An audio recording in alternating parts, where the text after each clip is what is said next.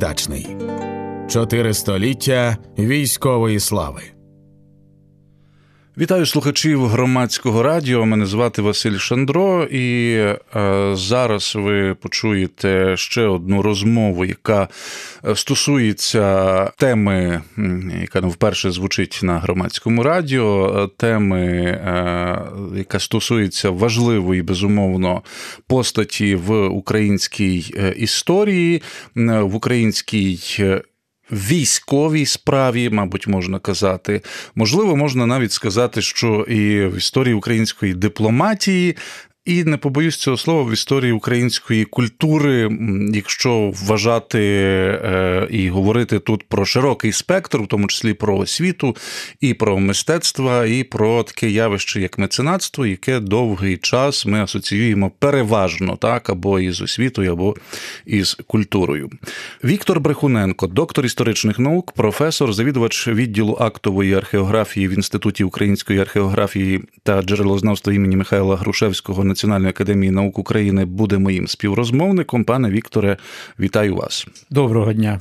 Пан Віктор, для тих, хто цікавиться українською історією, безумовно, особистість відома як автор е, багатьох е, різнопланових дуже досліджень. Хоча, ну, мабуть, переважно вас знають як дослідника ранньомодерних часів, як дослідника українського козацтва. Але так само ви працюєте із 20 століттям і і вже 21-м, в якому ми живемо. Я сподіваюся, що ми певні паралелі або, можливо, зачіпки і такі містки зробимо між далеким 17-м і нашим близьким і непростим 21 століттям. Е, завдання загалом цієї програми поговорити про е, постать е, Петра. Коношевича Сагайдачного і спробувати от намалювати такий словесний, можливо, його портрет на тлі тієї епохи і того дуже цікавого насправді часу, в який е, він жив. Мабуть. Це дуже прозаїчно, але почнемо з дуже базових таких біографічних речей, е, якщо важливо їх знати. Я маю на увазі походження, зокрема, і е, те, що означало поняття козацтва, або яким воно було власне в час е, Сагайдачного, бо, можливо, наше таке загальне стереотипне уявлення, воно стосується трохи пізнішого часу, вже так, пост Сагайдаччини. Хто із походження був Петро Коношевич Сагайдачний? Які важливі деталі тут е, треба би виокремити, і чи це важливо в розумінні по суті його діяльності і його е, чинів?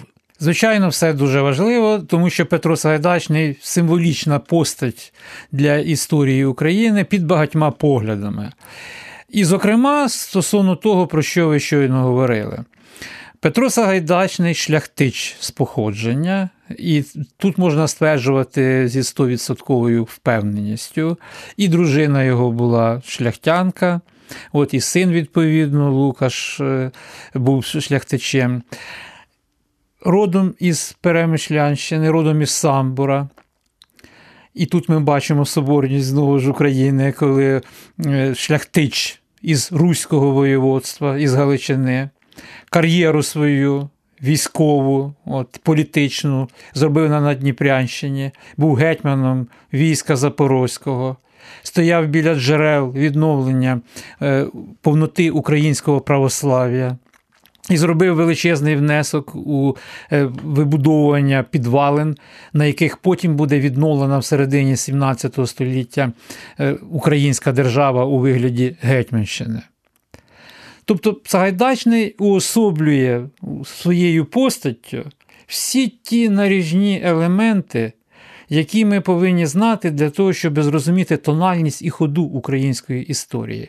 І джерела тих усіх і переваг. Е, і недоречностей, котрі ми маємо зараз е, у 20-21 столітті, вони теж своїми коріннями заходять у ті часи.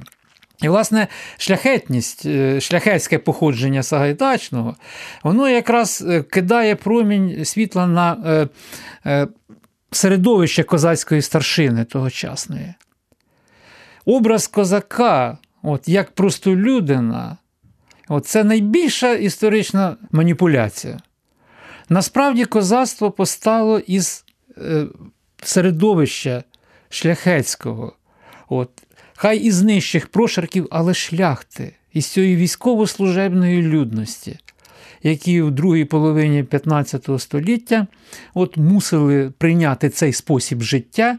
От, Бо інакше у тих умовах степового фронтиру і в умовах, коли еліта не змогла забезпечити е, паралізацію зусиль е, татар і ногайців стосовно набігів на Україні, от, власне, е, це зробити. І воно е, заклало підвалини нового стану майбутнього козацтва.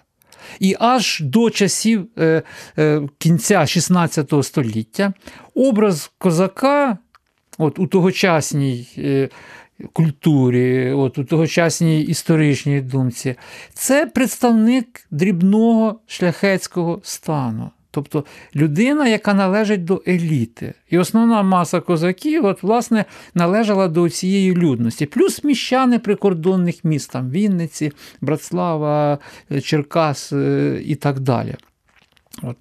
Оселянення козацтва почало відбуватися якраз на зламі 16-17 століття, от коли багато селян посунуло в козаки.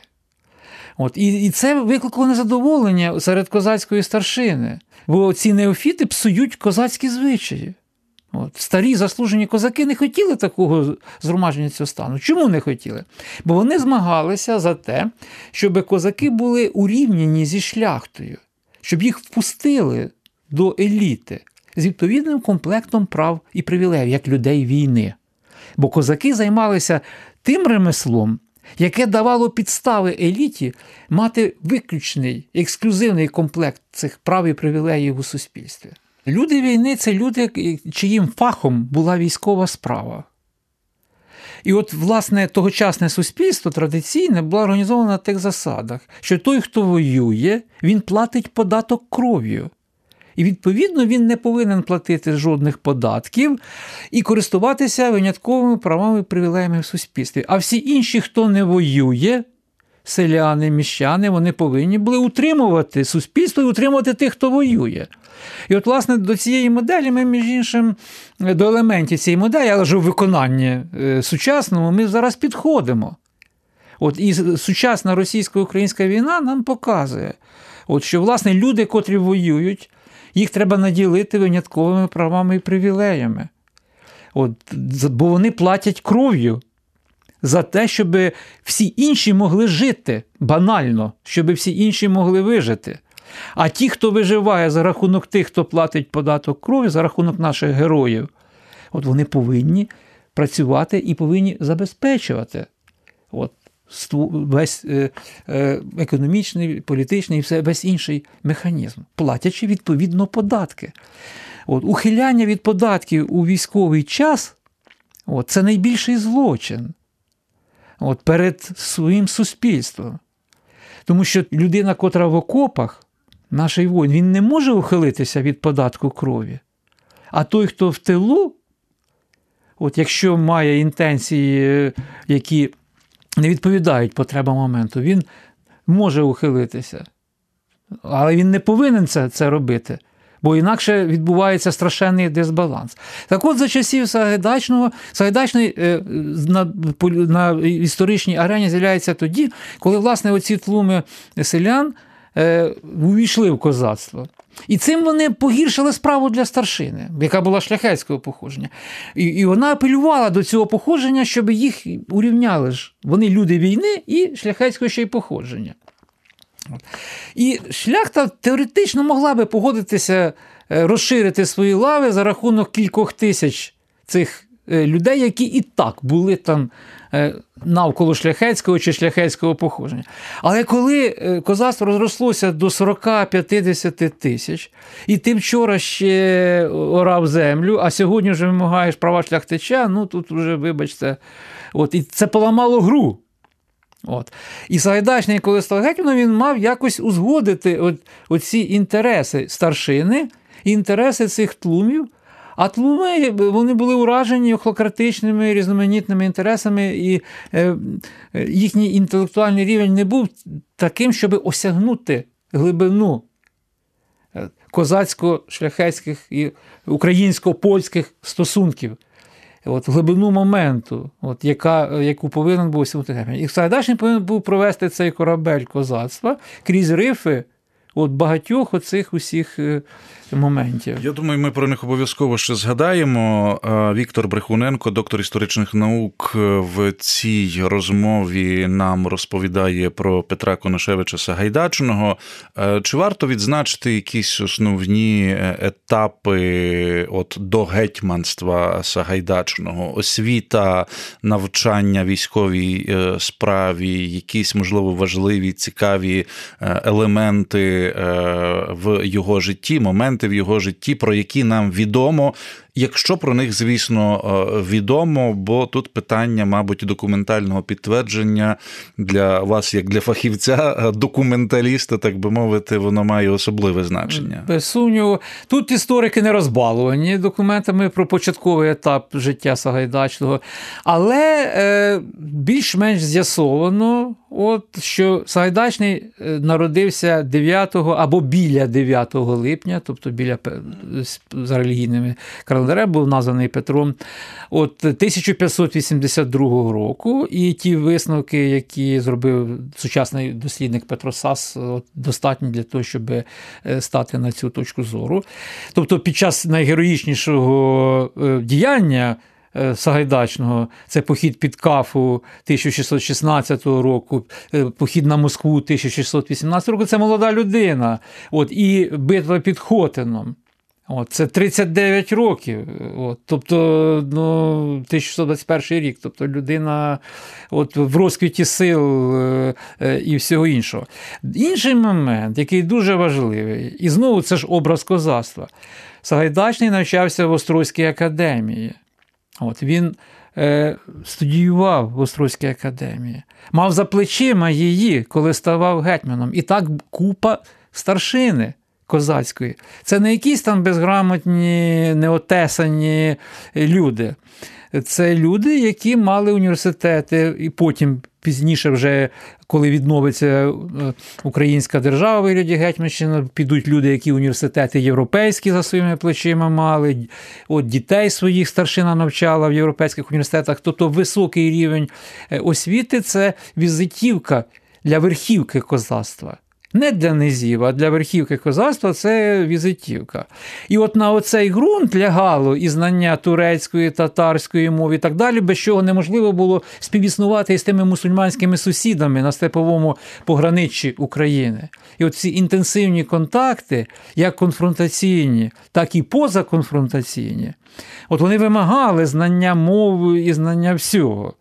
От, І тому, от, власне, коли це доповнювалося, лягало на добру за тогочасними мірками освіченість, воно і приносило плоди у вигляді і політичних концепцій ідеологічних різноманітних ідей, от, і трансляції дуже легкої в козацьке середовище тих уявлень ідей, які оберталися в шляхетському соціуму серед традиційної української еліти, князів і шляхти. І тому нема чого дивуватися, що вже у часи Сагайдачного ми вперше бачимо задокументовані свідчення, що козацька верхівка перебрала ідеологічні історичні концепції е, зі шляхетського середовища і розвивала їх уже в козацькому середовищі. І на цьому постануть оті всі програми політичні українських гетьманів, починаючи від Богдана Хмельницького. Бо пізніше Богдан Хмельницький насправді нічого нового принципово не придумає.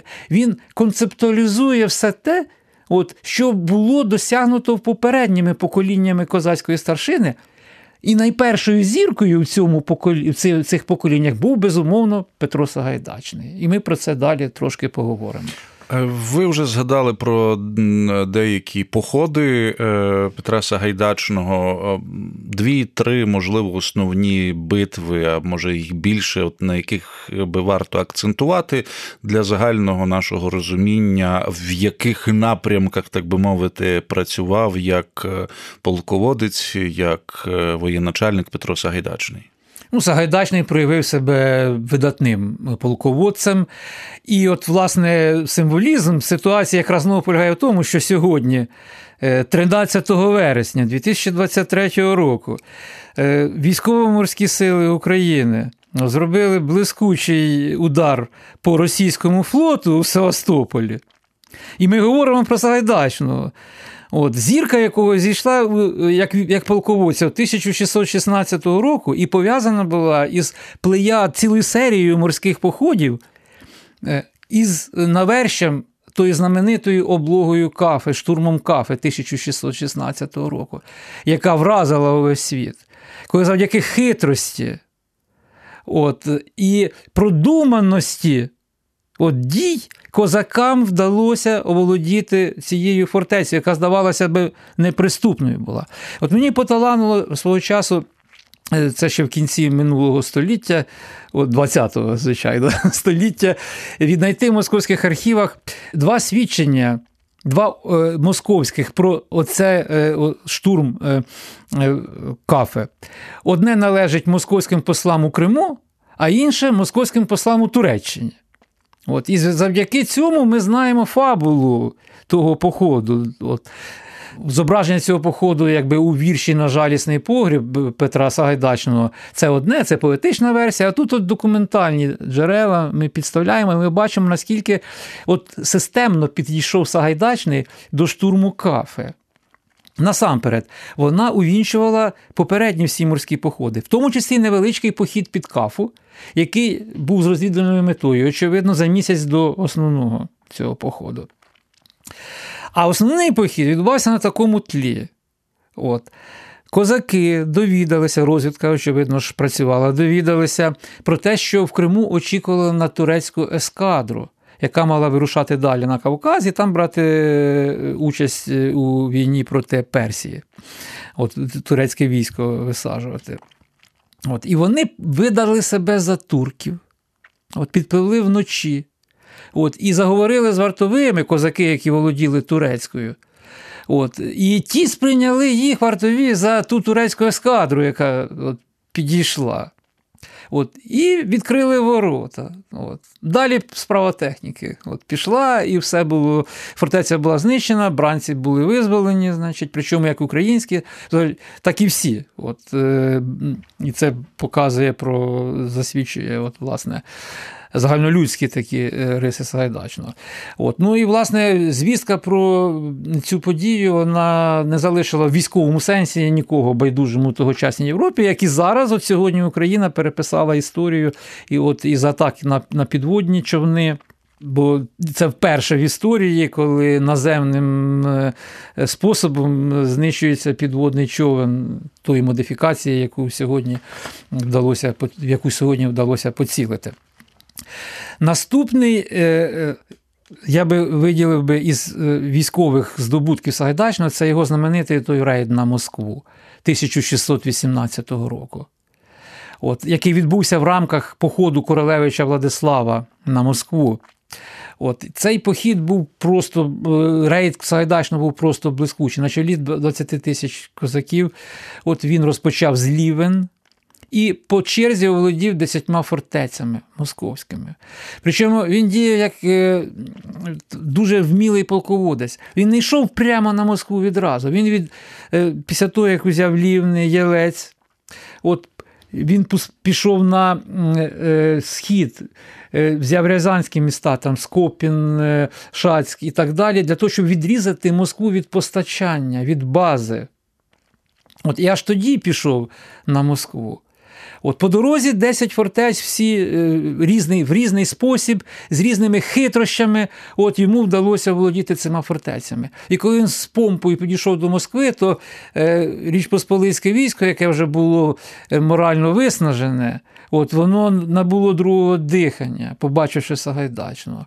Ну і тут ще Сагайдачний перед Москвою він же мав герць із воєводою Михайлом Бутурліним московським і переміг у цьому герцю, звалив його от, е, е, із коня. Це буквально це герць буквально, поєдинок? це буквально поєдинок. Це, це за традицією це фізичний фізичний поєдинок між Сагайдачним і московським. І це було надзвичайно важливо. Ну і тут уже доречно буде сказати, от що Сагайдачний був автором концепції от, знищення Московської держави як такої, її дезінтеграції. Що дуже важливо для нас е, сучасних. Зберігся лист Петра Сагайдачного до королевича Владислава, у якому він от е, зичить і е, запевняє, що докладе всіх зусиль для того, щоб народ цей упертий ну, московитів під ноги вашої королевичої е, величності, милості покласти. А як почалися після того, як не вдалося після штурму взяти Москву, почалися перемовини у Деуліно між поляками і московитами, Сагайдачний був страшенним противником цих перемовин. Він був прихильником війни до знищення цього осиного гнізда. І був страшенно незадоволений цим перемир'ям. І от, власне, оця позиція Сагайдачного, от вона заслуговує на найбільшу увагу. Тим паче, що в радянські часи От е, Кремль е, міфологізував Сагайдачного, от і нав'я... і робив з нього поборника російсько-українського поєднання. А на якій підставі? На підставі того, що в 1620 році Сагайдачний надіслав посольство от, до московського царя. Але ж те посольство він не не скільки до царя надіслав, скільки він супровод... це посольство супроводжувало от Єрусалимського патріарха е, Феофана, от для того, щоб Е, навіяти йому ідею на зворотньому шляху в Києві висвятити київського митрополита і єпископів і відновити повноту українського православ'я. І поставити цю справу на надійне підґрунтя. А за тогочасними ранньомодерними уявленнями, от, власне, під релігійною цією прикривкою, от е, релігійною приправою йшли національні інтереси от, українського світу. От. Тобто, і те, те посольство виконувало функцію якби уламування самого Феофана, який боявся фізично це робити. Просто фізично. І його козаки супроводжували із Москви, потім е, до Києва, а потім і до Яс, і аж на кордоні тому молдовському, коли він вже зіткнув з полегшенням, вони його відпустили. Та більше того, московити ж тоді не хотіли пускати ж посольство е, від Сагайдачна, це його очолював Петро Одинець. Не пускали ж до Москви. Вони хотіли, щоб воно туди не доїхало. Але в кінцевому рахунку воно доїхало, і всі московські джерела про це посольство не містять жодного натяку на якісь там приєднавчо, воз'єднавчо там і всякі там такі речі. Це був голий у переговорах з московитами голий прагматичний інтерес. Оце е, можливість, як колись пращури, е, інші е, козацькі гетьмани. Е, служили царю проти татар от за дзвінку монету. От і все. Ні про які там глибші речі. Тобто, так само, як велися е, переговори подібні з австрійським імператором, з молдовським господарем, трансильванським князем, валацьким господарем і так далі. От козаки, як військова корпорація, от воно вправлялося в таких от речах. От І московиті абсолютно нічим не виділяли серед інших е, сусідів християнських, от для того, щоб мати змогу поправляти, як писав Михайло Грушевський, дуже влучно, поправляти свої злидні московським добром. От. Ну і третій момент дуже важливий це безумовно. Це Хотинська війна 1621 року. От де козаки вкрили себе славою рятівників Європи. Війна між між Османською імперією і Річчю Посполитою. Причому у 20-му році Сагайдачний показав, що таке козаки для Речі Посполитої, бо він відмовився надавати козаків е, до походу коронного гетьмана. Е, Станіслава Жолкевського проти турків і битві під Цецорою Річ Посполицьке військо зазнало поразки. От І це ну, був страшенний удар і по амбіціям Варшави, і взагалі по всьому. А задач нема одного: От визнання православної ієрархії. От Офіційне визнання повноти структури православної церкви в Україні. І в цей час, коли була бита під Цицурою, Феофан якраз і висвячував. Е, це важливіше було, бо це була стратегічна мета. Е, яка не йшла ні в яке порівняння із е, із е, типовою військовою якоюсь там справою, яких були сотні. От, А це мета на століття.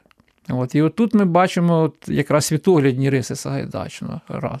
Ну а в 21-му році Сагайдачний же ж обставляв можливість участі війська Запорозького у Хотинській цій війні. Бо на чолі з Султаном Османом II ця турецька армія пішла на е, Річ Посполитої визнанням українського православ'я, ну і козацьких прав і привілеїв. От, На жаль, тут Сагайдачний виявив таку типову рису для українців як довірливість. От. І як шляхтич, от він е, вважав, що слово шляхтича це гонорове слово, яке не потребує більшого доведення. І він повірив, коли очолював е, депутацію до короля Зигмунта III і вели вони перемовини про це все. Зигмунт III пообіцяв вирішити ці всі справи позитивно після закінчення війни з османами. І Сагайдачний повірив у це. Як шляхтич, шляхтичу. Ну, виявляється, що король Речі Посполитої слово дав, слово забрав. Бо як козаки зробили свою справу під Хотином, от то до цього то е, їх е, якби е, про те все, що обіцяно було Сагайдачного, не згадувалося. А що обіцяли? А обіцяли віднови задовольнити вимогу стосовно офіційного визнання Київського митрополита православного і єпископів, збільшення козацького реєстру, от, і е, наближення козацьких прав до шляхетських прав. Але під Хотином, що найважливіше, що всі в один голос автори е, польських щоденників, всі пишуть от, в один голос про величезний внесок козаків, які воювали на найтяжчій ділянці от, під Хотином які винесли е, на собі основний тягар цієї війни. От. І особливо виділяється Сагайдачний. От Осман II е, своїм воєначальникам е, постійно орав на них: принесіть мені голову цього смердючого пса Сагайдачного. От, Бачав у ньому джерело от своїх усіх нещасть і поразок. Сагайдачний брав участь у всіх нарадах, які вів і командувач е, Хоткевич, Королевич Владислав, ну і все, е, вся верхівка е, Річпосполицького війська. І як записав секретар Королевича Янко Бержицький, от, все, що Сагайдачний не радив, от регіментарі слухали.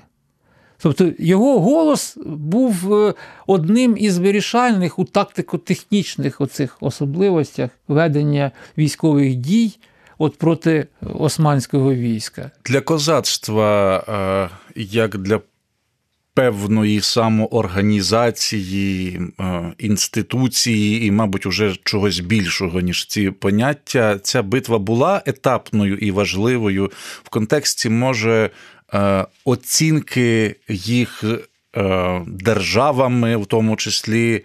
Інакше ніж просто військової е, одиниці військової сили. Дійсно, ця битва була знаковою, хоча вона не не була якби стартовою позицією у сприйнятті козаків чимось більшим, ніж суто військової сили.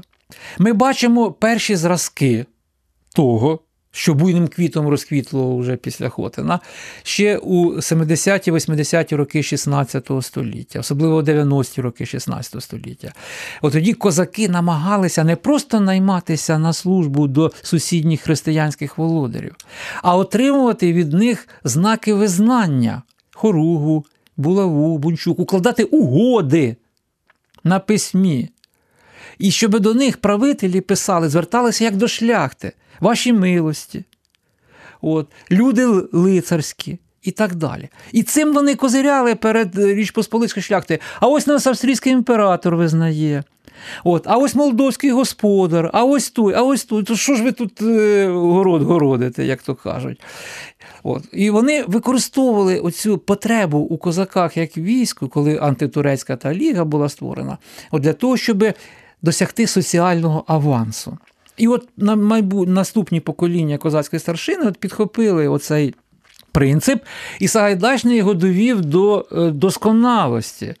От Його тактика у стосунках з Варшавою полягала на тому, що треба не доводити справу до повстань збройних бо козаки програють поки що Речі Посполитої. А треба тримати Річ Посполиту у постійних війнах із сусідами. Тоді вона потребуватиме козаків як військової сили і, е, козиряючи оцим чинником, вибивати поступки.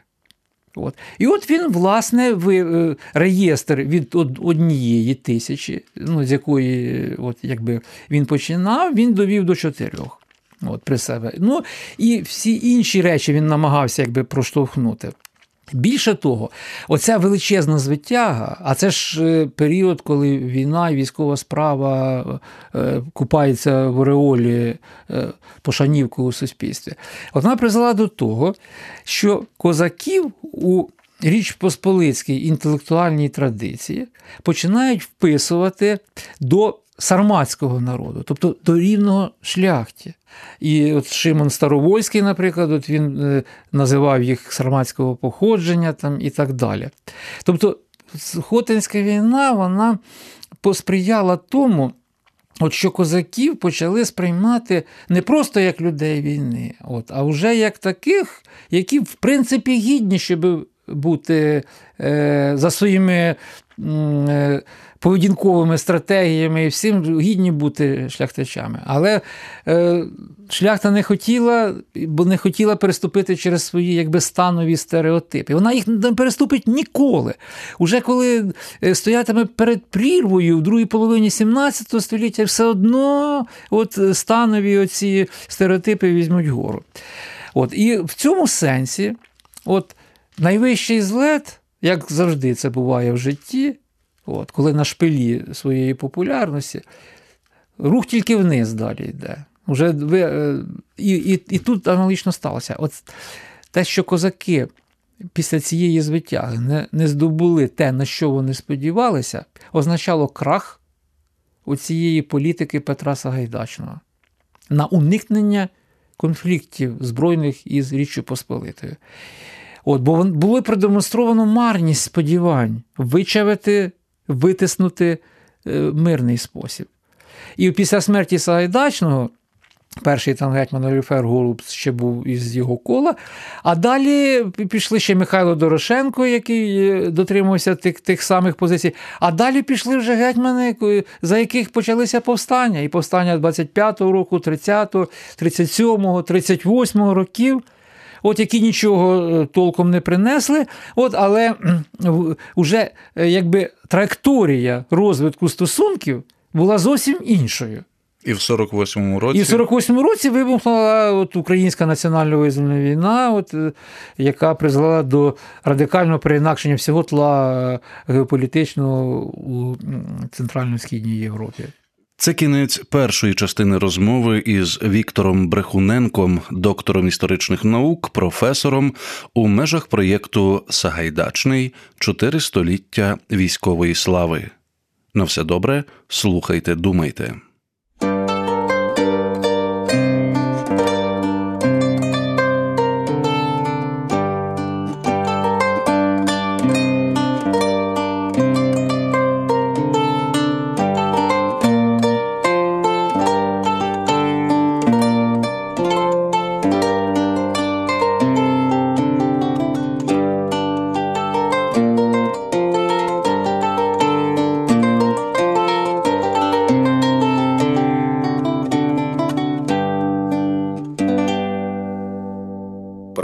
Втілено за підтримки Українського культурного фонду.